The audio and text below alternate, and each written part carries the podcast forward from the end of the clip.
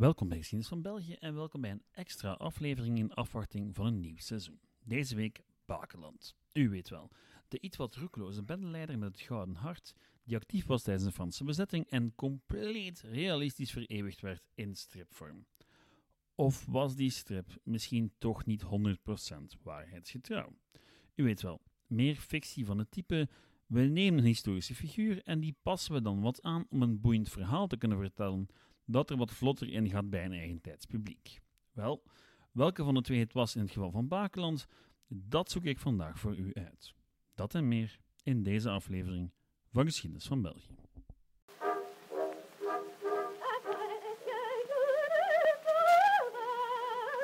U hebt het misschien al door, deze extra afleveringen zijn een heel goede gelegenheid gebleken om aan wat verzoekjes te voldoen van u, de luisteraars. Verzoekjes waar ik normaliter geen tijd voor had, maar ja, ze zijn meestal boeiend en bij deze mail ging mijn hart effectief wat sneller slaan. Want Bakeland was oprecht een van mijn favoriete Vlaamse strips tijdens het opgroeien. Niet moeilijk natuurlijk als je grootste passie als 12-jarige geschiedenis is en je plots op het spoor komt van een op het eerste zicht accurate historische strip, waar dan ook nog eens het nodige vrouwelijk schoon naakt wordt afgebeeld. Doorheen de jaren echter werd ik me langzaam maar zeker van bewust dat de realiteit toch ja, ietsje ingewikkelder moet geweest zijn dan diegene die werd afgebeeld in die strips.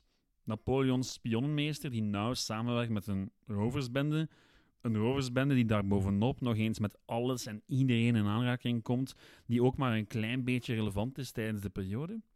De boerenkrijg, slavernij, smokkel, veldslagen, Napoleons menaressen. De bende van Bakeland was blijkbaar overal bij. En ja, dat is niet bijster realistisch voor wat West-Vlaamse boefjes. De neiging om dit vraagstuk aan te pakken was er dus al een tijdje, maar dankzij de vraag van een luisteraar heb ik het ook eindelijk gedaan. En um, dit is mijn antwoord op de vraag uit de introductie. De strip Bakeland is fantastische fictie. Want het is fictie, 100%.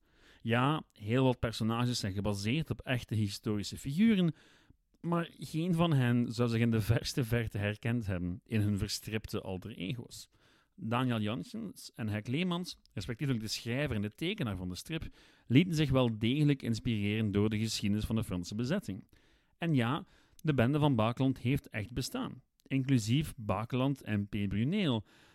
Maar ja, er zit een grote kloof tussen de historische Bakeland en diegene die opgevoerd wordt in de strips.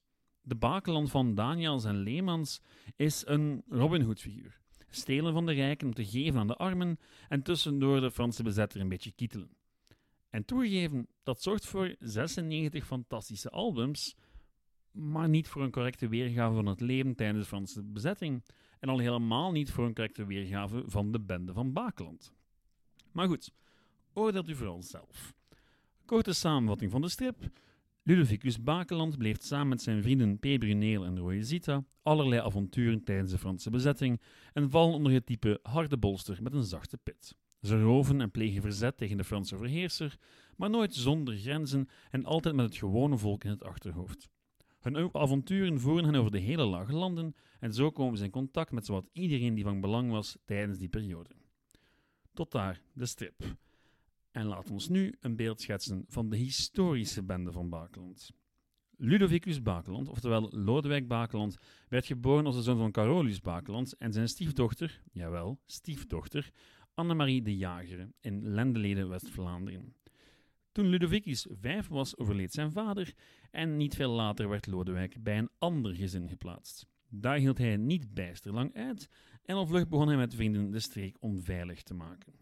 In 1799 nam hij dienst in het Franse leger in de hoop wat geld te kunnen opstrijken zonder weinig te doen. Maar ja, dat bleek niet waar te zijn en tijdens een campagne in Luxemburg deserteerde hij in 1801. Terug in West-Vlaanderen verschool hij zich in het Vrijbos bij Roeselare, waar zich in die tijd een heleboel deserteurs en ander schorrimorrie ophield. Van het ene kwam het andere en al vlug stond Bakeland aan het hoofd van een bende van zo'n goede 25 man en 8 vrouwen. Al zijn we redelijk zeker dat het echt wel 25 man en 8 vrouwen waren. Hoe zijn we dat zo zeker? Wel, omdat Bakelands activiteiten ervoor zorgden dat hij de autoriteiten op zijn dak kreeg en uiteindelijk samen met de rest van zijn bende ingerekend werd en beschuldigd werd van maar liefst 22 misdrijven. Misdrijven die allemaal in het lang en breed uitgesmeerd worden in de beschuldigingsakte. Een akte waarvan we, dankzij de zeer efficiënte Franse bureaucratie, vandaag de dag nog steeds over kunnen beschikken. Dus kunnen we zwart op wit lezen dat Bakelands activiteiten nog maar weinig te doen hadden met patriotisch verzet tegen een vreemde overheerser, maar vooral met struikroverij, inbraak en de occasionele moord en doodslag. Het verdict van het gerechtshof van Brugge was dan ook zeer hard, maar relatief logisch: de doodstraf. En niet zomaar de doodstraf voor Bakeland en zijn belangrijkste adjudanten. Nee, nee. Voor 21 mannen en 3 vrouwen. Op 2 november 1803 vonden op de Grote Markt van Brugge Bakeland, P. Bruneel en anderen, waarvan de naam van velen gebruikt werd in de strip, de dood door de guillotine. De Gazette van Brugge beschreef het gebeuren als volgt. Heden om kwart voor twee uur naar middag heeft het doodvonnis, uitgesproken door de criminele rechtbank van dit departement, jegens de volgende beschuldigen zijn een uitdrukking gehad. Louis Bakeland, Amandus Simpelare, Johannes Augustinus. Er volgt de complete opsomming van naam. Ene ontelbare menigte mensen waren van alle de naburige plaatsen der stad gekomen om dit zeldzame gerecht te zien. Dus dat de gerechtsplaats en de aanpalende huizen en straten van aanschouwers vervolgd en beklommen waren. Goed, al dat bovenstaande hebben we nooit gelezen in de strips. Niet over de executie, of toch niet echt, en al zeker niet over de wandaden die wel degelijk bedreven werden. Nu goed, ik zou hier dus de boze historicus kunnen gaan uithangen, omdat men een vals beeld van de geschiedenis had opgehangen enzovoort en zo verder, maar ik voel er eigenlijk helemaal geen nood voor. Leemans en Daniels waren zich echt wel bewust van het nogal historisch karakter van hun historische strip. Of zoals Leemans het zelf verwoordde in een interview: Bakeland was niet meer dan een ordinaire struikrover die in die getormenteerde tijden ervan profiteerde om links en rechts iemand een kwaaie klop te geven en wat vet te stelen of appels. Niet meer dan dat. Dit schijnt historisch te zijn en het blijkt ook uit de documenten van het proces. Werkelijk pover.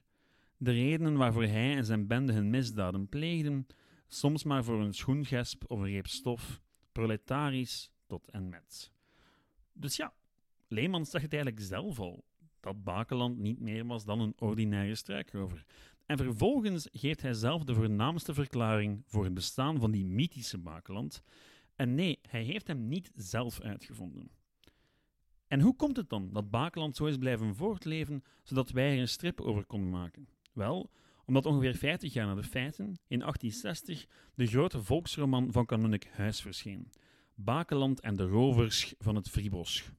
Kanunnik Huis was toen leraar in een klein seminarie van Roeselaar.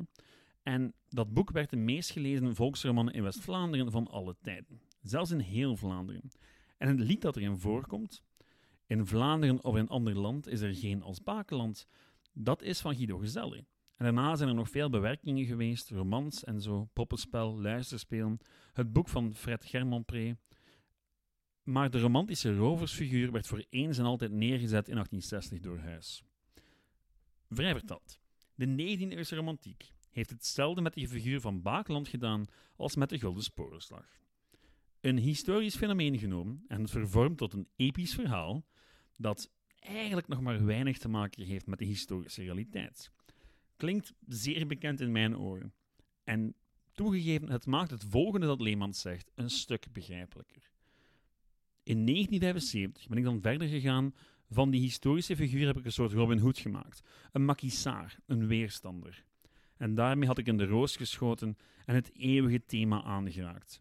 Van de goede held tegen de aards slechterik. Ik slaagde er zo in Bakeland te situeren dat al zijn wandaden geïnspireerd werden door patriotisme. We staan dus al zeer ver af van de echte West-Vlaamse derde rang struikrover die Bakeland in werkelijkheid was. Maar ja, daarvoor zitten we dan ook in de strip, niet waar? Absoluut. Ik ben het absoluut eens met Hek. Het is heel eerlijk en er is dus eigenlijk niks mis mee. Wat mij betreft, zolang je maar niet doet alsof jouw geromantiseerde versie een correcte weergave van de historische realiteit is, dan is het oké. Feit is dat achter het verhaal van de historische bende een heel ingewikkelde sociale en economische realiteit schuilgaat, die je niet zomaar kan weergeven in een degelijke, entertainende strip. Ik ga ze hier trouwens ook niet meer volledig uit de doeken doen. Roversbenders hebben een zeer boeiende geschiedenis in de Lage Landen, die veel verder gaat dan het verhaal van Baakland en Co. Het gaat over economische omstandigheden, sociale omstandigheden, religieuze zelf. Het is een heel ingewikkeld kluwen en verdient absoluut zijn eigen aflevering. Een andere keer weliswaar. Nu, wie geïnteresseerd is in de historische achtergrond van de Bakelandstrips, die kan ik de nieuwe integrale uitgaven van de strips van harte aanbevelen. Ze zijn absoluut fantastisch. Voor de liefhebbers van de verhalen van de strips, absoluut. Maar niet alleen bevat elke uitgave vijf albums, maar ook telkens een boeiend artikel over de historische achtergrond van Bakeland in het algemeen en een analyse van de historische achtergrond van elk album en alle gebeurtenissen in elk album. Wat super boeiend is, want zo kom je een heleboel te weten over enerzijds de werkelijkheid van de Franse bezetting en anderzijds de kijk van de auteurs erop. Want uh, ja, die auteurs waren in de eerste plaats bezig met het vertellen van een boeiend verhaal, niet zozeer het correct weergeven van de historische realiteit. En wat mij betreft is daar niks mis mee, zolang je maar niet voorstelt als de werkelijkheid. En het fantastische van de nieuwe integrale is dat er haarfijn wordt uitgelegd waarom een element uit het verhaal wel of niet historisch is en waarom de auteurs voor die interpretatie gekozen hebben. Een voorbeeldje.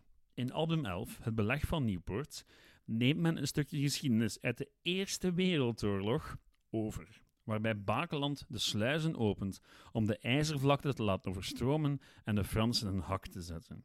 Dat is nooit gebeurd, maar een uitstekend verhaal. En ik vind het hilarisch, want de sluiswachter die Bakeland het idee geeft, is eigenlijk gebaseerd op dezelfde sluiswachter die koning Albert I, volgens de legende, het idee gegeven heeft om het te doen in Wereldoorlog I. Dus ja, het is een soort van persiflage, eh, een klein historisch incorrect kunstwerkje dat daar wordt neergezet. En ik ben er grote fan van. Het is nooit gebeurd, maar een uitstekend verhaal. En dat is maar één voorbeeld. In Integraal vind je er een heleboel terug. Je kan het echt aanraden. Je vindt ze in de meeste Vlaamse bibliotheken. Goed, dat was het voor vandaag. Een korte filler-aflevering, maar dat script heeft zichzelf bijna geschreven. Het was zeer aangenaam. In elk geval, bedankt voor het luisteren en tot de volgende keer. Contact opnemen kan zoals altijd door te sturen naar geschiedenisvan.outlook.be of je kan me ook vinden op Facebook onder Geschiedenis van België. Tot de volgende. Bedankt en ciao!